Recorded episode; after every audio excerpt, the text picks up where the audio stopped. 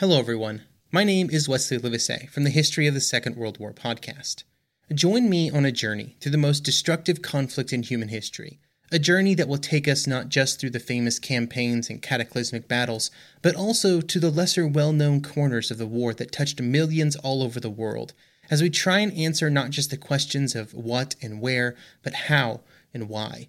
You can find History of the Second World War on all major podcast platforms or at historyofthesecondworldwar.com History That Doesn't Suck is a bi weekly podcast delivering a legit, seriously researched, hard hitting survey of American history through entertaining stories.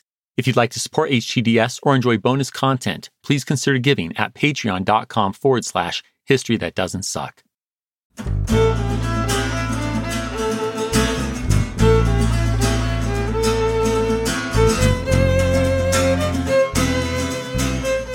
Welcome to History That Doesn't Suck. I'm your professor, Greg Jackson, and I'd like to tell you a story. the sound unintentionally escapes the American soldier's lips. He can't help it.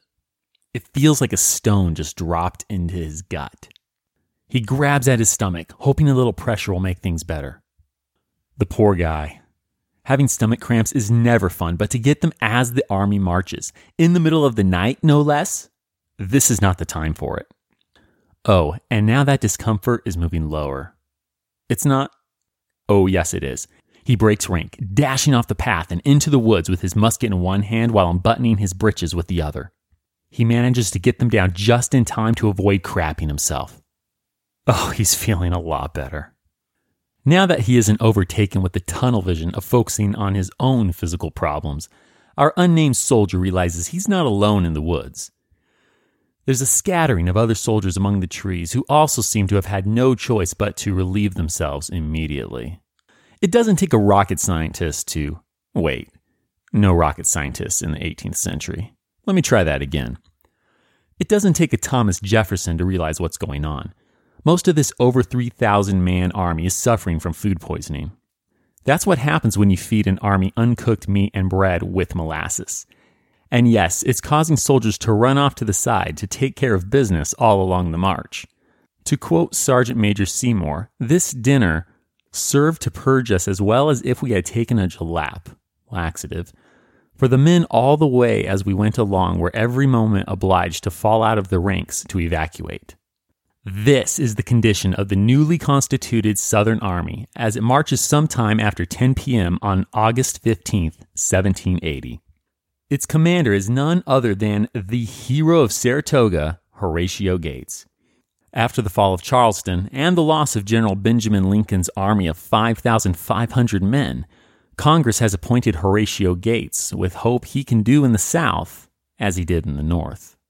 So now, Horatio is leading his army of hungry, diarrhea suffering, sleep deprived soldiers on a hot and moonless night towards Camden, South Carolina. Why march through the night in these conditions, you might wonder? Well, Horatio has intel saying the British only have 700 men holding Camden, and he wants to pull off a sneak attack before the British commander of the South, Lord Cornwallis, can bring reinforcements. One problem the intel is old, and Lord Cornwallis is at Camden. But here's the funny part it just so happens that his lordship has also decided to lead his army on a march tonight, and they are on a collision course with Horatio's. And just to be clear, this is 100% happenstance. Lord Cornwallis wants to carry out a sneak attack on the Americans. His target is Rugeley's Mill, which is to the north. So as Cornwallis and his army move north from Camden, Horatio is leading his army south towards Camden on the very same road. Seriously, you can't make this stuff up. So you can imagine the genuine shock and horror of both armies when their respective advanced cavalry just about bump into each other five miles north of Camden at 2 a.m. I picture these mounted soldiers just trying to stay awake as they fight the lulling effects of the warm air an almost pitch black sky, and their horses' rhythmic trod, when suddenly it dawns on them the enemy! Both sides spring into action, discharging arms, drawing swords, and exchanging blows. Every pistol and musket fired lights up the sky with a flash as their black powder explodes. Some Americans are wounded, and both sides take prisoners, but the skirmish is short because no one wants to carry on this fight in the freaking dark. The two sides withdraw and make their respective camps. Meanwhile, one of the prisoners taken by the Americans coughs up some crucial intel. Lord Cornwallis has 3,000 British regulars with him, only, quote, five or six hundred yards in front, close quote. Huh. So much for that sneak attack on a smaller force of 700. The news shakes Horatio. He can't even hide it from his officers as he calls an impromptu council of war. Gentlemen, what is best to be done? The hero Saratoga inquires. A bit of time passes in dead silence. No one has a ready answer. Finally, Brigadier General Edward Stevens responds with some passion. Gentlemen, is it not too late now to do anything but fight? No one counters. Not even Baron de Kalb, who had mentioned retreating as an option just before the council. Okay, then. Come dawn, this is going down. When the hot and humid morning of August 16th breaks, the two armies finally get a good look at each other. Rather than 500 to 600 yards, it appears they are only 250 yards apart. The terrain is almost completely open between them, just an occasional pine tree, really. Swamps lay on both the left and right sides of the battlefield. We can also see that Horatio has two advantages. One, his troops have just the slightest high ground, and two, with 3,000 of them on the field, they outnumber Lord Cornwallis's 2,200 men. So it's not as bad as the British soldiers' intel from last night made it sound.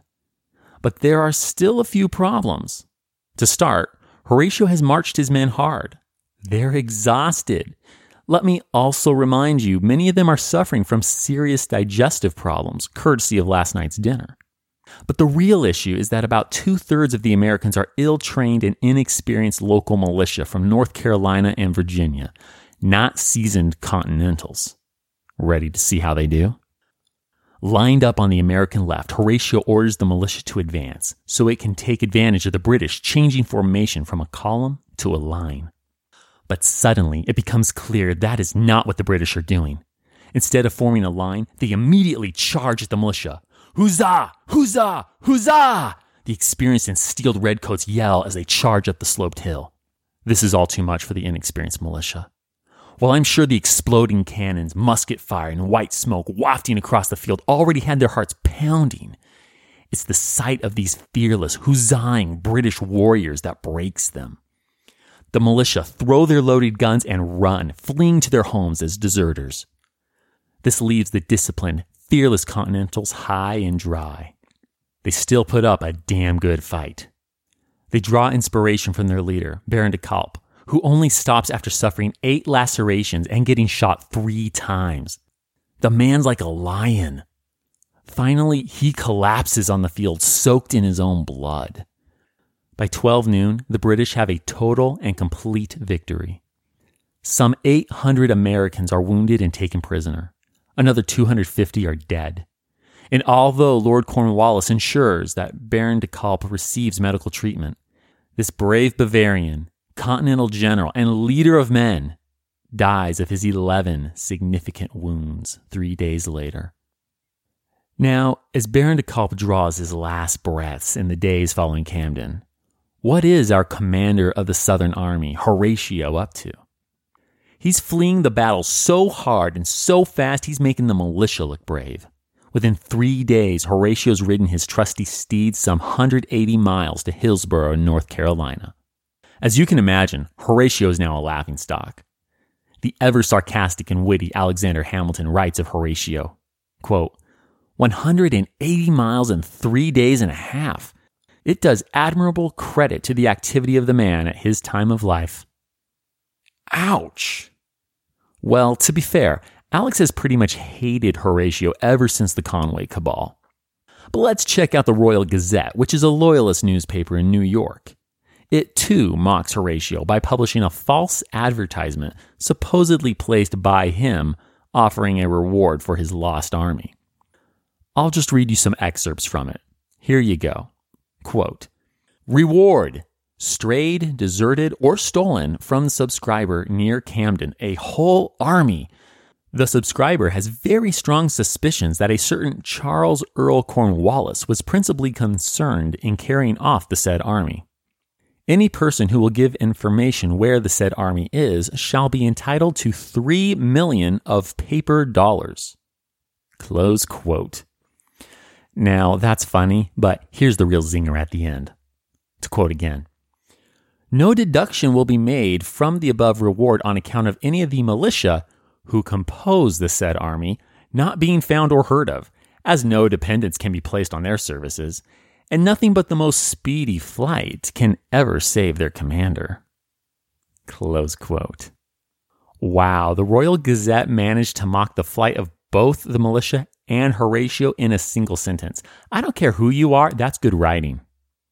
And so, Horatio Gates, the hero of Saratoga, joins Charles Lee and Thomas Conway in completing the triumvirate of men who aspired and failed to replace George Washington as commander in chief. It's game over for Horatio's military career. And worse, his defeat means the loss of not one, but two American armies in the South within four months. First, we had Ben Lincoln's army at Charleston, which we talked about in episode 11, and now Horatio's at Camden. Man, Britain's southern strategy is going well. Can anyone stop Lord Cornwallis? Well, we'll get to that, because there is a man who can stop him. But first, we need to head north to upstate New York.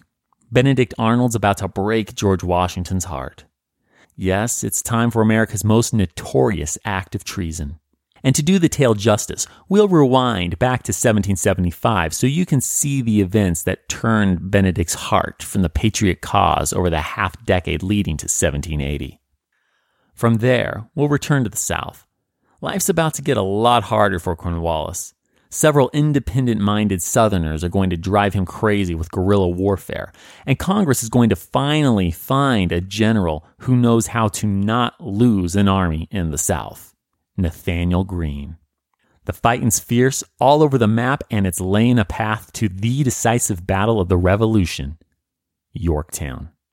So, with no further ado, let's go back in time and meet a five years younger, healthier, and happier Benedict Arnold. You know how we do that. Rewind. It's 1775, only a month since the Battle of Lexington and Concord, and the 34 year old Benedict a husky, good looking man with dark features and an aquiline nose, is already doing more than his duty. In May, he and Ethan Allen successfully lay siege to upstate New York's Fort Ticonderoga. Come winter of that same year, Benedict joins General Montgomery in an attempt to take Quebec. They fail. Montgomery dies while Benedict takes a musket ball to the left leg gushing blood. He can't even support his own weight as others lead him off the battlefield. But he lives to fight another day, which he does with great flair during the 1777 Saratoga campaign. Many of the men here credit Benedict with this enormously important American victory over British General Gentleman Johnny. In fact, some say Horatio stole Benedict's glory. To quote Colonel Richard Varick's assessment of one of the campaign's most important battles, this I am certain of, that Arnold has all the credit of the action of the 19th, for he was ordering out troops to it, while the other, Gates, was in Dr. Potts' tent, backbiting his neighbors. Whether the colonel is right or wrong, I'd say that Benedict certainly agrees with him. Instead of praise, though, Benedict leaves Saratoga with a bone splintered and shot up left leg. And yes, it's the same leg that got shot up about two years ago in Canada. Benedict now has a chip on his shoulder from Horatio Gates and a limp in his walk. George Washington wants to give Benedict a meaningful job as he suffers through a long recovery. So the commander in chief makes the slightly crippled, underappreciated general Philadelphia's new commander once British occupation comes to an end in the summer of 1778. Things hardly improve in Philly, though, Benedict's wounded pride is preventing him from playing nice with a Congress that he views as ungrateful and selfish. He also starts dating the brilliant and gorgeous Margaret Peggy Shippen. Their romance bothers some patriots. See, Peggy's family has stayed neutral at best through the war. In fact, some see her as a loyalist. Further, Benedict's living well. A little too well, if you know what I mean. So there's suspicion that he's misusing his powers for personal enrichment. Come early 1779, Benedict's foes decide they have had enough of him. They bring eight corruption charges against Benedict. Undoubtedly, this soured his and Peggy's wedding on April 8th, 1779. All the while, Benedict asks for a court martial to clear his name, but his enemies continue to delay it, which drags out his suffering. As the weeks of waiting for a court martial turn to months, he continues to feel cheated and underappreciated. Finally, Benedict snaps. In May 1779, he writes to his wife's friend, British Major John Andre, to broach the idea of betraying America. Now, if there's any chance of Benedict hitting the brakes on becoming America's most eternally hated villain, it dies when he finally gets his court martial in January 1780. Remember, Benedict expects to be cleared. Instead, Congress only clears him on six of the charges. His sentence for the remaining two corruption charges are really light. Congress tells George Washington to give Benedict a censure, and George does so as mildly as possible. Nonetheless, for Benedict, it feels like his Virginian ally and friend has turned on him. Now let's pause here for a second. I've given you Benedict's version of this court martial, but you should know that George sees things very differently. He's happy that the court martial went so well. Benedict wasn't thrown out of the army. He can still serve. So George is excited that he can now give his underappreciated and incredible warrior, that is Benedict, a position that will let him shine. He's to command a major chunk of the Continental Army. Hell yeah! George thinks he'll be stoked. Instead, Benedict says he just wants command of West Point. What? Why?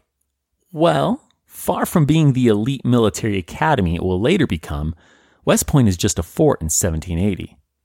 But it's an important one. West Point sits on elevated ground at the edge of the Hudson River, about 50 miles north of New York City.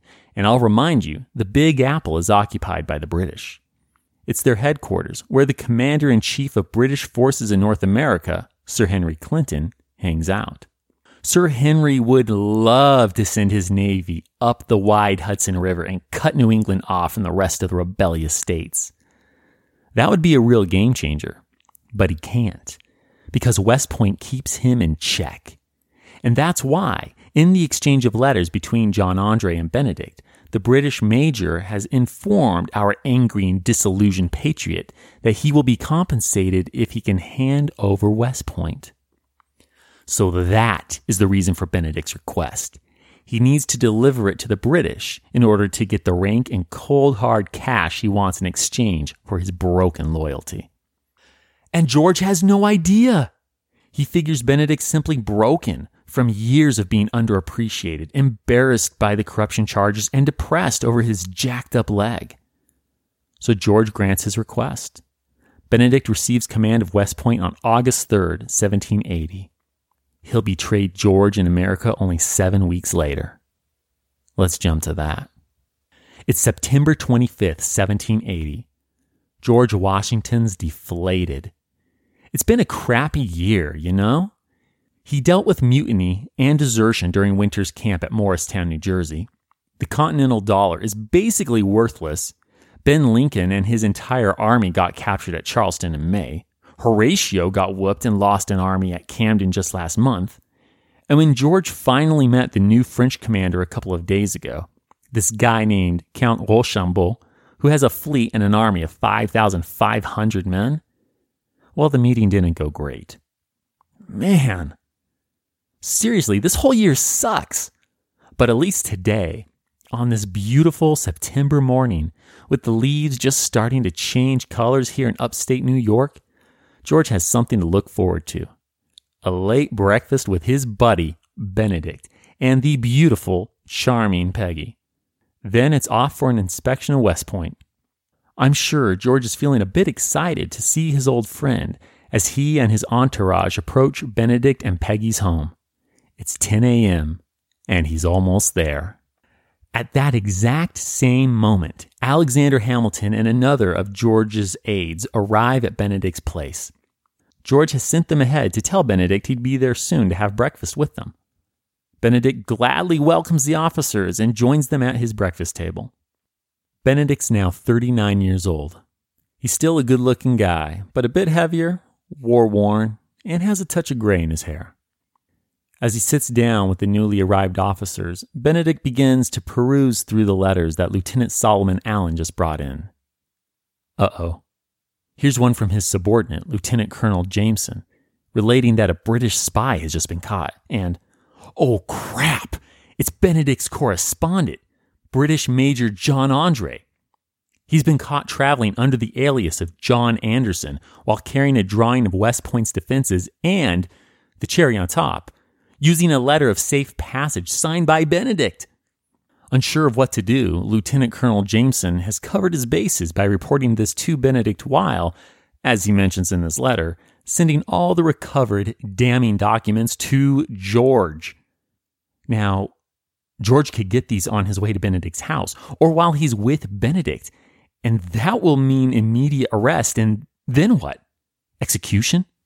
Can you imagine the way Benedict's stomach must be turning right now? Benedict knows time is of the essence. George will be here any minute. He's got to get out of here. Leaving the officers with their breakfast, Benedict steps into another room with the courier who brought the letter, Lieutenant Allen, and asks him just not to say anything about this captured John Anderson for a bit. Benedict then heads upstairs to talk with Peggy. God alone knows what's being said. We have no record of this conversation. Still acting calm, Benedict descends the stairs, quickly tells Alexander and the other officer that something has come up at West Point. He needs to go check on it, but he'll be back soon. He then heads out and mounts his horse. Oh man, more of George's entourage is arriving right now. And what? Word is George is just down the road. Benedict rides hard to Robinson's Landing, where his barge and rowing team are ready to transport him. Benedict grabs his saddle and pistols, throws them in the boat, and tells his crew to row hard because he needs to go to Stony Point fast. He'll give them two gallons of rum if they really book it. Ah, well, like any true colonial Americans, they do like their rum. These patriots row their general southward down the Hudson unaware that, with every stroke, they bring greater relief to a traitor. Meanwhile, George arrives at Benedict's home. What a bummer, though. Where's his buddy, Benedict? Well, he gets the line Benedict gave the officers. Something came up at West Point, but he'll be back ASAP. Um, oh, okay. What about Peggy, though? George has known her for years. He's been looking forward to catching up with her, too. Still in her room. Okay. Disappointed, but still suspecting nothing, George sits down to a lonely late breakfast. I hope he had Eggs Benedict. Just kidding, that dish doesn't exist yet. Finished eating and still having not seen Benedict or his wife, George heads out to inspect West Point, which is just across the Hudson and upriver a few miles from Benedict's home. For sure, he figures he'll see Benedict there. Nope. George does notice some of the defenses are definitely lackluster, though. And that's weird. But seriously, where is his dear friend, his protege, Benedict? Why is he absent? I had not the least idea of the real cause, George will later write. He finishes the inspection and crosses the Hudson once more to return to Benedict's place. The plan is dinner at 4 p.m., not that anything seems to be going according to plan. At this point, Alexander, who hung back at the Arnold's home during the inspection, hands the general a thick packet that came for him during his absence. George starts looking through it while Alexander hangs with his French BFF, Lafayette. When they come back to check in with George a little later, though, tears are streaming from the tired 48 year old Virginian's gray blue eyes. Yeah, he's read the damning evidence of Benedict's treasonous actions with Major John Andre. George cries out with great emotion. Arnold has betrayed us. Whom can we trust now? George sends Alexander and another aide, McHenry, to ride along the banks of the Hudson looking for Benedict. No dice. He's gotten away. So much for today being a reprieve from George's crappy weekend year. 1780 is officially the worst ever. eBay Motors is here for the ride. Remember when you first saw the potential? And then, through some elbow grease, fresh installs, and a whole lot of love, you transformed 100,000 miles and a body full of rust into a drive that's all your own? With over 122 million parts for your number one ride or die, you can make sure your ride stays running smoothly. Brake kits, LED headlights, exhaust kits, turbochargers, bumpers, whatever your baby needs. eBay Motors has it. And with eBay Guaranteed Fit, it's guaranteed to fit your ride the first time, every time, or your money back. Plus, at these prices, oh, you're burning rubber, not cash. Keep your ride or die alive at ebaymotors.com. Eligible items only, exclusions apply. Want to learn how you can make smarter decisions with your money? Well, I've got the podcast for you. I'm Sean Pyles and I host NerdWallet's Smart Money Podcast. On our show, we help listeners like you make the most of your finances. I sit down with NerdWallet's team of nerds, personal finance experts in credit cards, banking, investing, and more. We answer your real-world money questions and break down the latest personal finance news. The Nerds will give you the clarity you need by cutting through the clutter and misinformation in today's world of personal finance. We don't promote get rich quick schemes or hype unrealistic side hustles. Instead, we offer practical knowledge that you can apply in your everyday life. You'll learn about strategies to help you build your wealth, invest wisely, shop for financial products, and plan for major life events. And you'll walk away with the confidence you need to ensure that your money is always working as hard as you are. So turn to the nerds to answer your real world money questions and get insights that can help you make the smartest financial decisions for your life. Listen to NerdWallet's Smart Money Podcast wherever you get your podcasts. Meanwhile, back at the Arnold's home, Benedict's aide, Colonel Richard Varick, reports to George that Benedict's wife, Peggy, has gone insane. Now remember, she's stayed in her room since that chat with Benedict this morning. Well, she hasn't put on anything more than a morning gown and has been screaming throughout the day. She's also been asking Colonel Varick, Have you ordered my child to be killed? This would be her and Benedict's six month old son. In fact, as Alexander can attest, she's been accusing any officer who comes near her of wanting to kill the baby all afternoon. At other times, she's run around screaming that, and I quote, There's a hot iron on my head. No one but George Washington can take it off. You heard that right. Hot iron on her head. Well, given that only George can remove this invisible hot iron, George comes to see Peggy in her room. She's on the bed with the baby, still raving about the hot iron, unconcerned that she's a bit exposed as well. There is George Washington, says Colonel Varick. Peggy screams in reply, No, no, that is not George Washington. That is the man who was going to assist Colonel Varick in killing my child. After a while of this, George manages to convince her that he is, in fact, George Washington. But then she simply claims that he too is in on the plot to kill her baby boy. General Arnold will never return. He is gone. He is gone forever. There, there, there, she shrieks while pointing to the ceiling. She continues, The spirits have carried him up there. They have put hot irons on his head. Wow. George walks out of the room even angrier at Benedict. He's betrayed his country and caused his wife to go insane. Not that Benedict gave no thought to his wife. He wrote a letter from the safety of a British warship today, and it's already been delivered to George. In it, he pleads to his betrayed commander. I quote I am induced to ask your protection for Mrs. Arnold from every insult and injury that the mistaken vengeance of my country may expose her to. It ought to fall only to me. She is as good and innocent as an angel and incapable of doing wrong. It's an unnecessary letter. Chivalrous George already believes women are not fair game in war. When she claims no memory of her crazy the next day, George takes Peggy's word for it and lets her head to Philadelphia to rejoin her family. En route, though, she stops by the home of Theodosia Prevost, and she brags of how she faked insanity and fooled everyone George, Lafayette, Alexander, the whole lot. You heard that right. The hot irons, spirits, claims that everyone wants to kill her baby. It was all an Academy Award winning act. So much for the whole innocent as an angel description. Oh, and in case you haven't realized this yet, let me be clear. Peggy was in on the whole traitor gig the whole time. Well, West Point is secured and disaster averted, but the hearts of patriots everywhere are broken and filled with rage. Treason of the blackest dye was yesterday discovered, writes Nathanael Greene. It still pains me to call him a scoundrel, Lafayette writes in a long, conflicted letter as he tries to process the shock. Benedict doesn't seem to even grasp the gravity of what he's done.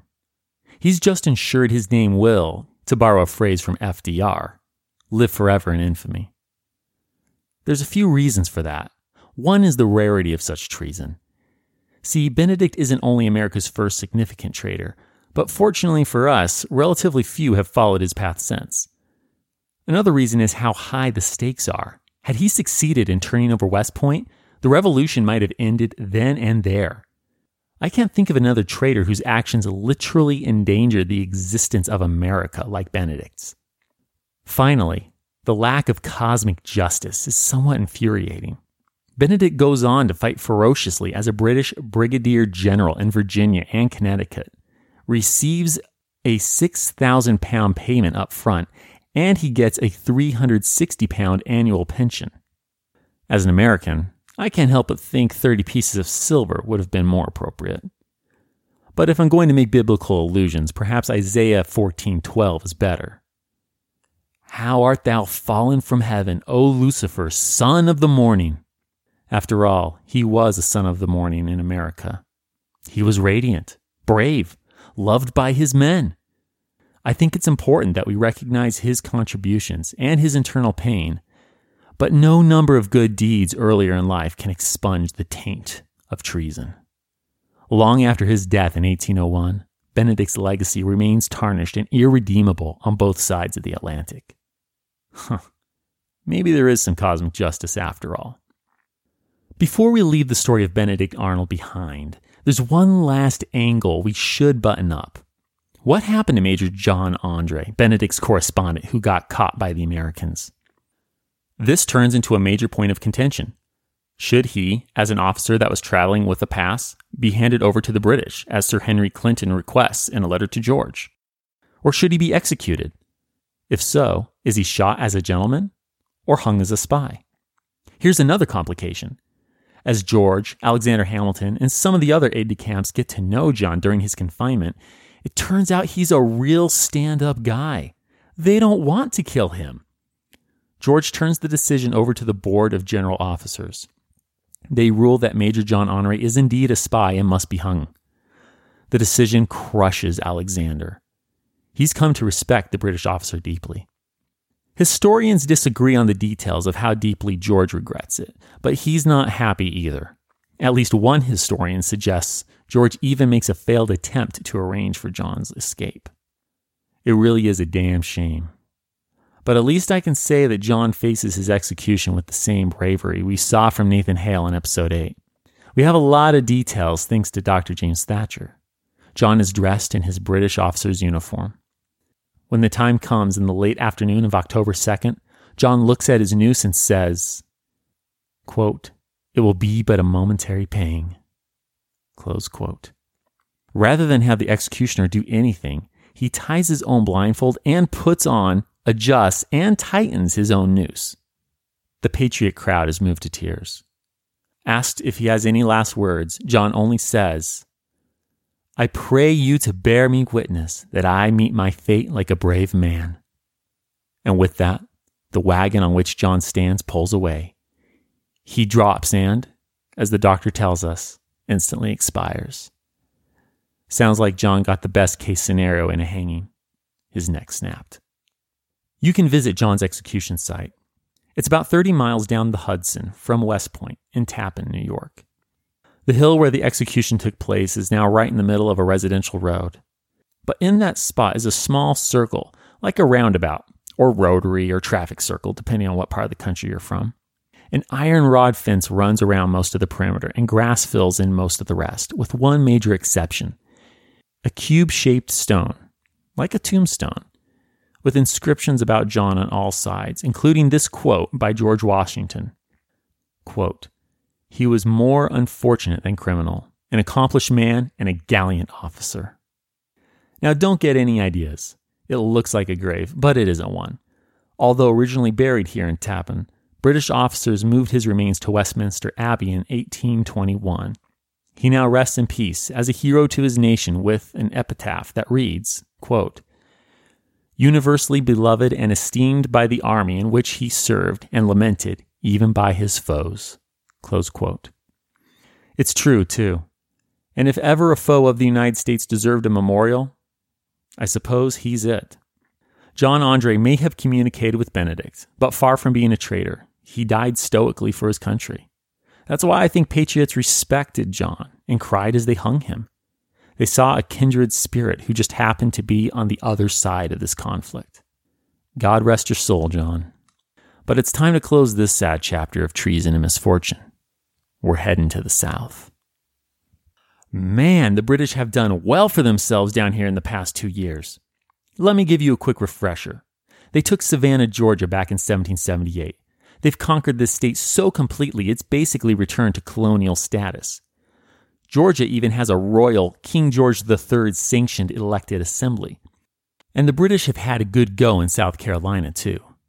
Earlier this year, which is 1780 in case you lost track, Sir Henry Cornwallis took its capital of Charleston. He then went back to New York and left Lord Cornwallis in charge. But not to be outdone, Lord Cornwallis crushed Horatio and scattered the mostly militia American army just outside of Camden, South Carolina. But there's a few Southerners you should know about who are making life more difficult for Lord Cornwallis. First is Francis the Swamp Fox Marion.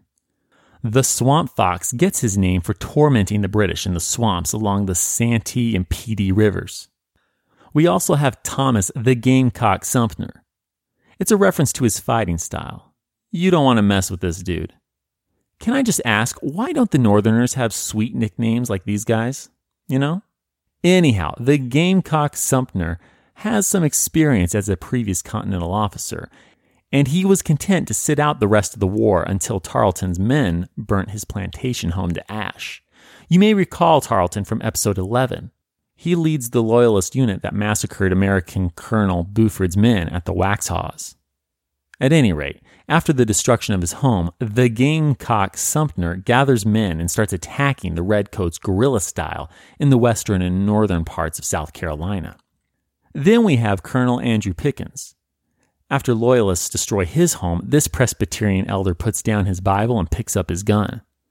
These guys aren't attached to the Continental Army, so they do their own thing and fight in their own independent way. And it's how they like it. I know. It's all very Southern. By the way, if you're noticing a pattern here, Loyalist troops burn people's homes, those people then fight back.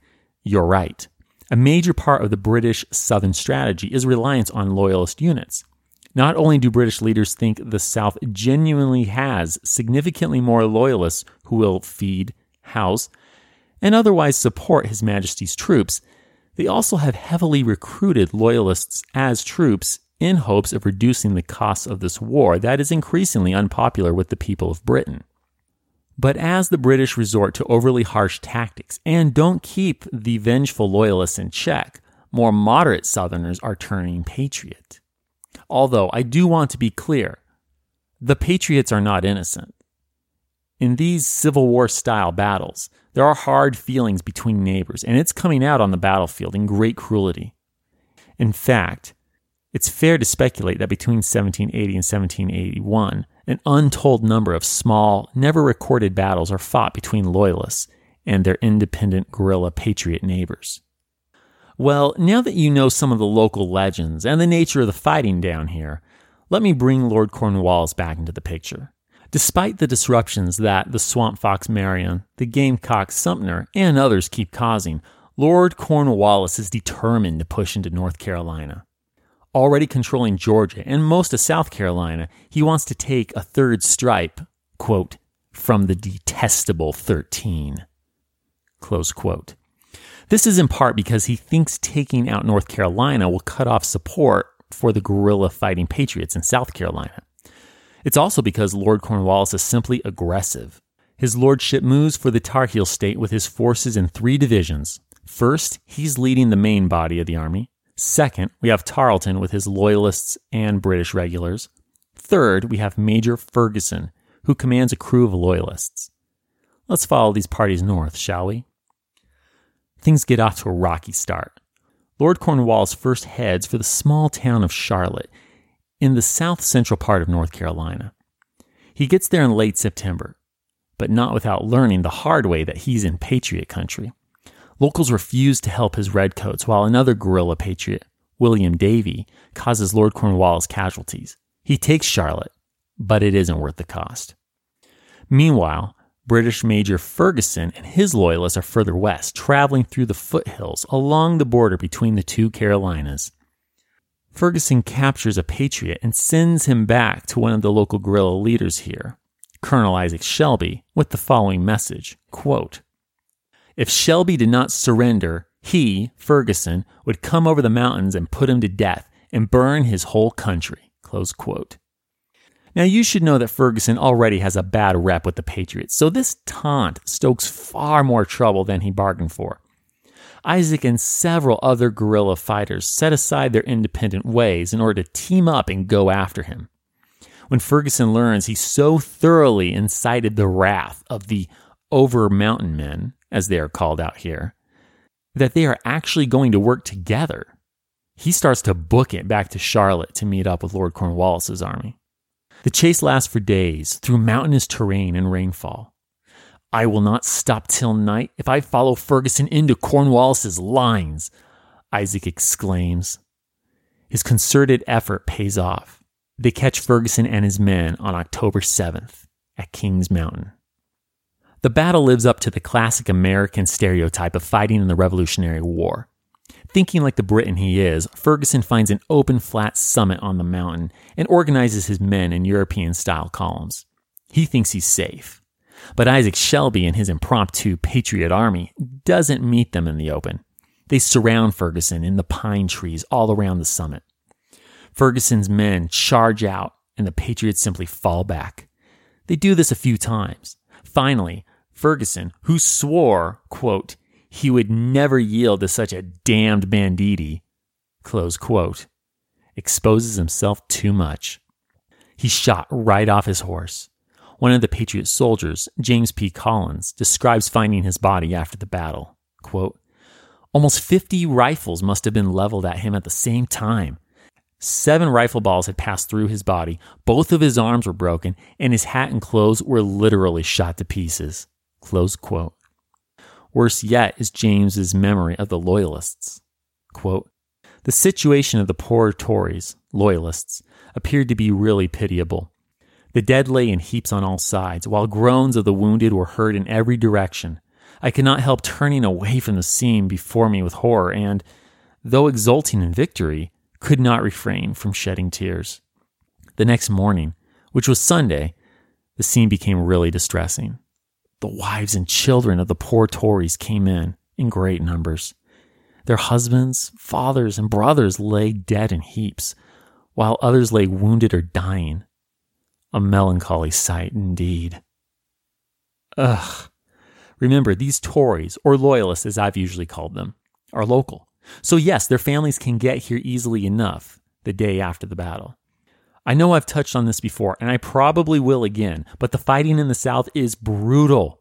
Unlike the North, where it tends to be colonials fighting Britons they don't personally know, here there are a number of loyalist units, and they are fighting their neighbors. sometimes their family. So things get personal, and when things get personal, things get messy. In fact, as this battle came to a close, some patriots shot or ran through loyalists trying to surrender. These patriots yelled out, Tarleton's quarter, as they did so.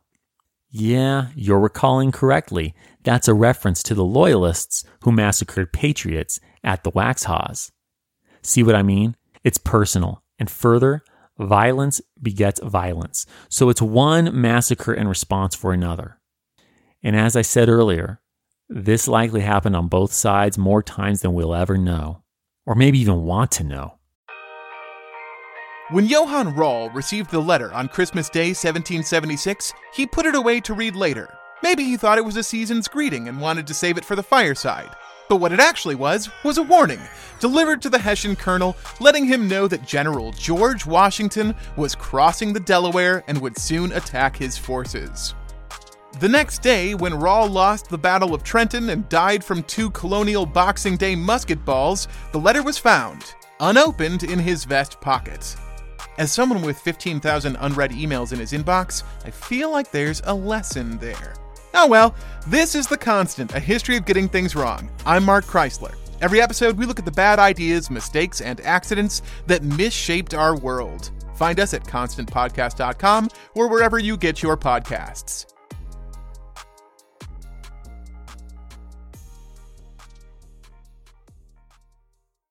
But to really show you just how personal this war has become, let me tell you about one other incident from Kings Mountain. A loyalist named Branson is severely wounded.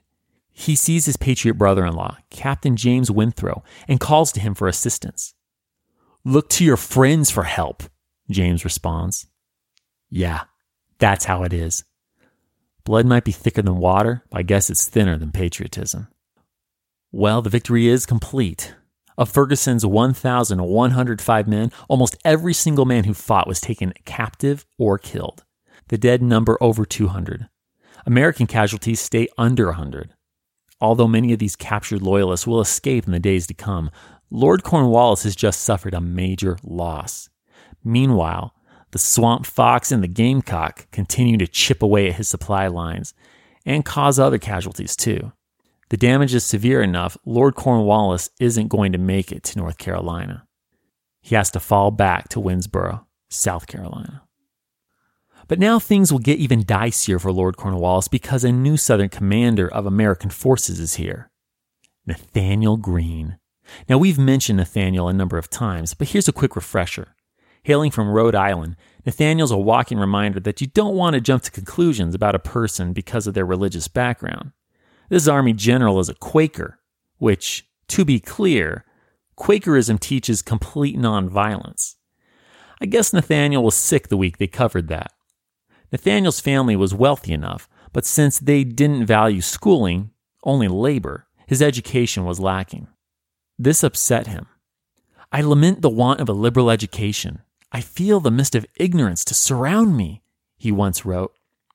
He made up for it Alexander Hamilton and Abe Lincoln style, reading like crazy. He was with George Washington back at the siege of Boston. He took on the quartermastering gig at Valley Forge, despite the fact that, as he put it, quote, nobody ever heard of a quartermaster in history, close quote. His willingness to serve indefinitely in such a background role tells you a lot about how awesome Nathaniel is. But now, it seems the 38 year old, former foundryman, towering at 5 foot 10 with a strong set of arms, massive chest, and a cloudy spot in his right eye, is going to make a splash in the history books and podcasts, after all. Nathaniel heads south and finds his army camped at Charlotte on December 2nd.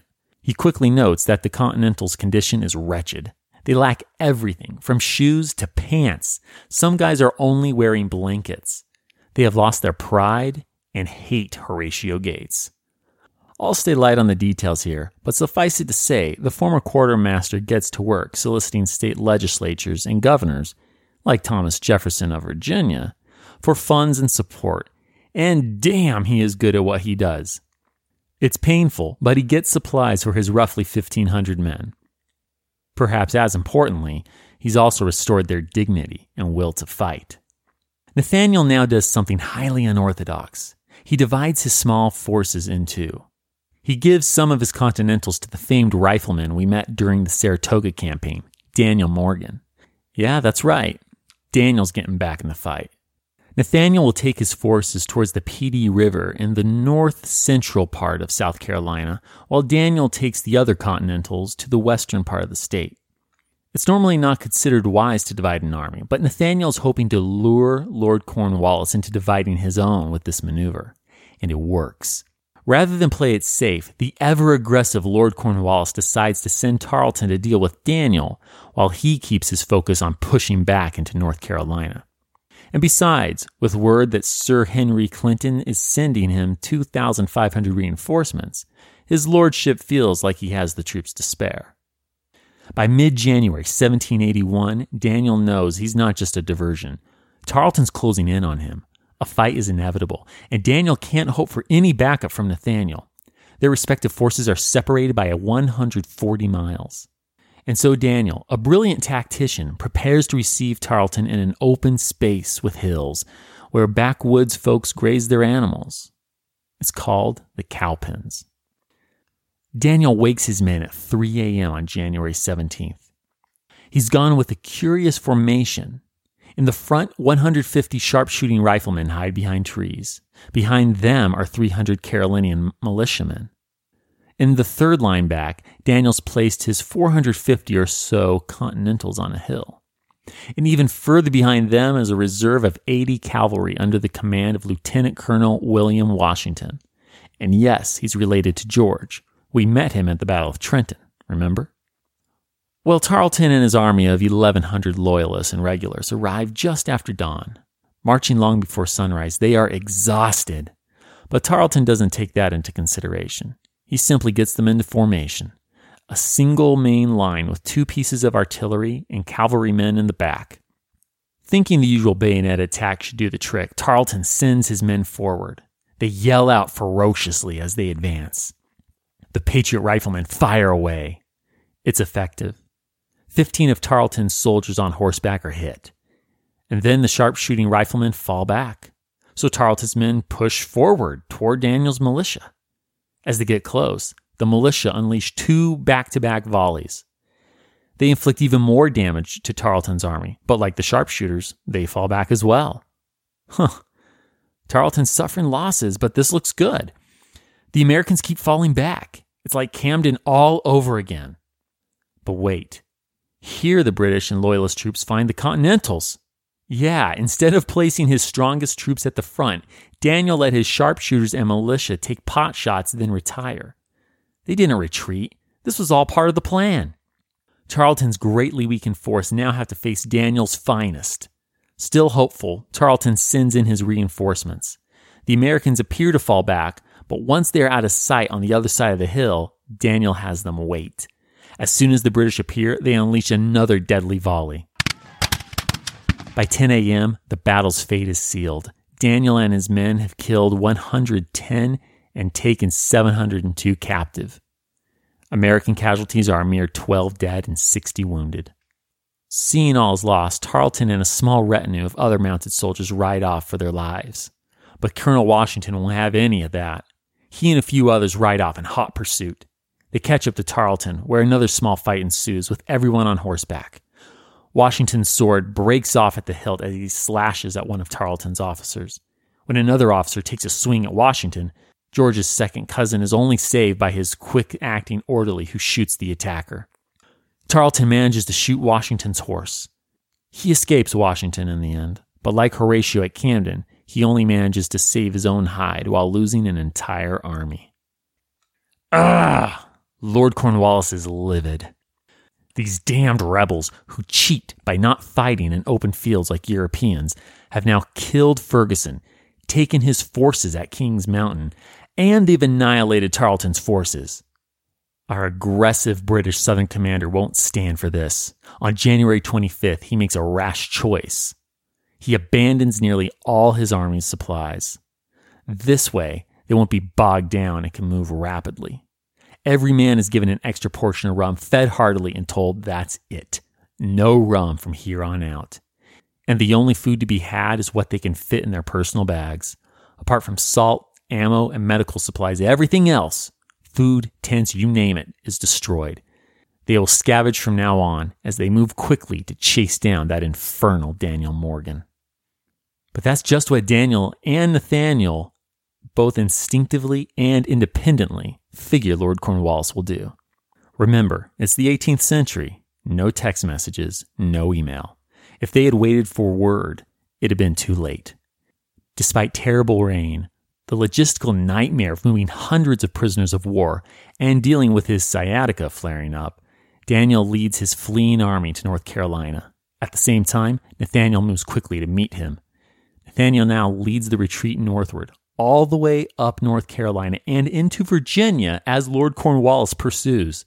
Throughout this retreat, American forces travel separately, together, use misdirection to throw Lord Cornwallis off their tracks, and cross several rivers the Catawba, Yadkin, Deep River, and finally the Dan. Here, Nathaniel brilliantly ensures none of the boats are left behind for Lord Cornwallis as he gets his American troops across it in mid February. This extraordinarily executed flight is known as the Race to the Dan, and it's a race that Lord Cornwallis has very much lost. You know, his lordship has taken a gamble in destroying those stores. Had he caught the Americans, he'd be a hero. But he didn't. And now he needs supplies. So, Lord Cornwallis falls back to Hillsborough, North Carolina, where he hopes to gain supplies and new recruits with a call for loyalists to join him. He gains few men, but that doesn't stop a false report from getting to Nathaniel that Lord Cornwallis raises seven loyalist companies in a single day. It's amazing how false information can impact our lives. Largely due to these rumors, Nathaniel decides he must cross the Dan back into North Carolina and keep harassing Lord Cornwallis. And Nathaniel doesn't want to do this. Sure, his armies rested for a few days and received a few hundred reinforcements in the form of Virginia militia. But as he explains in a letter to Joseph Reed in Pennsylvania, quote, our numbers were much inferior to the enemy, and we were without ammunition, provisions, or stores of any kind. Close quote. As such, Nathaniel avoids a major engagement, sticking to guerrilla tactics.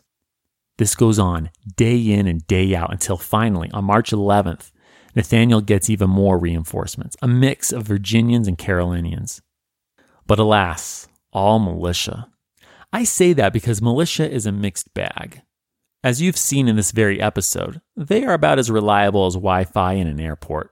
Sure, it's there. I mean, it says it's there. But what's going to happen when you try to rely on it, especially for something big like streaming a movie? Well, that's anyone's guess. Nonetheless, these reinforcements up Nathaniel's numbers to over 4,000, which is about double what Lord Cornwallis currently has. So Nathaniel decides it's time to take him on in a proper fight.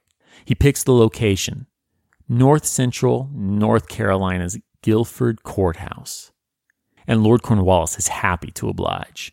He might be outnumbered, but with the hubris often displayed in the Americas by European commanders, he's sure his 2,000 plus trained regulars can handle the far larger force of mere American militia. The battle goes down on March 15th, 1781. I don't know if Nathaniel heard about Daniel's brilliant strategy at Cowpens from his soldiers or from Daniel himself, but he's happy to mimic it. His first line consists mostly of a thousand North Carolinian militia. They stand by a rail fence running along the edge of the woods behind them. 300 yards back into those woods is a second line of 600 Virginia militia. Finally, back on a hill by the courthouse are 1,400 or so Continentals. The battle gets underway with the British line marching straight for the North Carolinian militia.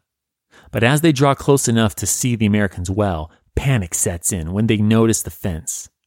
As Sergeant Lamb of the Royal Welsh Fusiliers explains, quote, their whole force had their arms presented and resting on a rail fence. They were taking aim with the nicest precision. At this awful period, a general pause took place. Both parties surveyed each other for the moment with the most anxious suspense. Close quote. Ugh. Can't you picture this? The British know many of them will be dead in the next minute.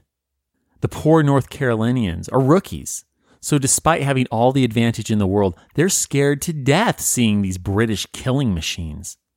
Finally, Sergeant Lamb's commander yells out, Come on, my brave fusiliers! The men's training snaps them back into action. They obediently charge forward, screaming as they do so, knowing death is at hand. The North Carolinians fire. They have deadly effect. Elsewhere in the line, on the British right, a Highlander captain reports half of the 71st Regiment, quote, fell dead on the spot, close quote. Like the militia at Cowpens, the North Carolinians are supposed to fire two volleys, then fall back. Instead, after firing one shot, they flee before these screaming, charging, bayonet wielding British troops who clearly have no fear of death. Many threw away their arms and fled, even before a gun was fired at them, Nathaniel later writes. I can't give you a play by play after this. The records aren't clear, and historians argue over it. I can tell you that Nathaniel is pleased with the Virginia militia's performance, and that Lord Cornwallis nearly gets himself killed or captured by almost riding straight into the Americans without knowing it. Sergeant Lamb, who we just met, saw what was happening, grabbed the bridle of his lordship's horse, and turned him away. But here's the important thing to know Lord Cornwallis technically wins the battle, in that he chases off the Americans, but it nearly destroys him. As British parliamentarian Charles James Fox says after the battle, quote, Another such victory would destroy the British Army. Close quote. Lord Cornwallis loses about a fourth of his forces. 93 are dead, 413 are wounded, and another 26 are missing. As for Nathaniel, 78 dead, and only 183 wounded. Both Southern commanders write their respective leaders after the battle with their different directions in mind. I am determined to carry the war into South Carolina. The enemy will be obliged to follow us or give up their post in the state, Nathaniel informs George Washington. But Lord Cornwallis will not follow Nathaniel. As he explains in his April 10th letter to Sir Henry Clinton, he's done with the Southern strategy. He's now convinced that one of the main tenets of this strategy, that loyalists would sufficiently help the British Army, is bunk. He thinks they should focus their efforts on Virginia instead.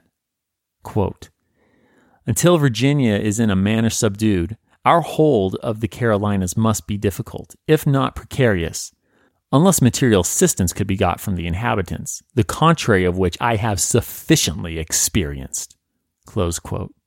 Lord Cornwallis marches his army north to Virginia, utterly ignorant that his decision will ensure the end of British rule in the 13 colonies. History That Doesn't Suck is created, hosted, researched, and written by me, Greg Jackson. Production and sound design by Josh Beatty. Musical score, composed and performed by Greg Jackson and Diana Averill. For bibliography of all primary and secondary sources consulted in writing this episode, visit historythatdoesn'tsuck.com. Join me in two weeks, where I'd like to tell you a story.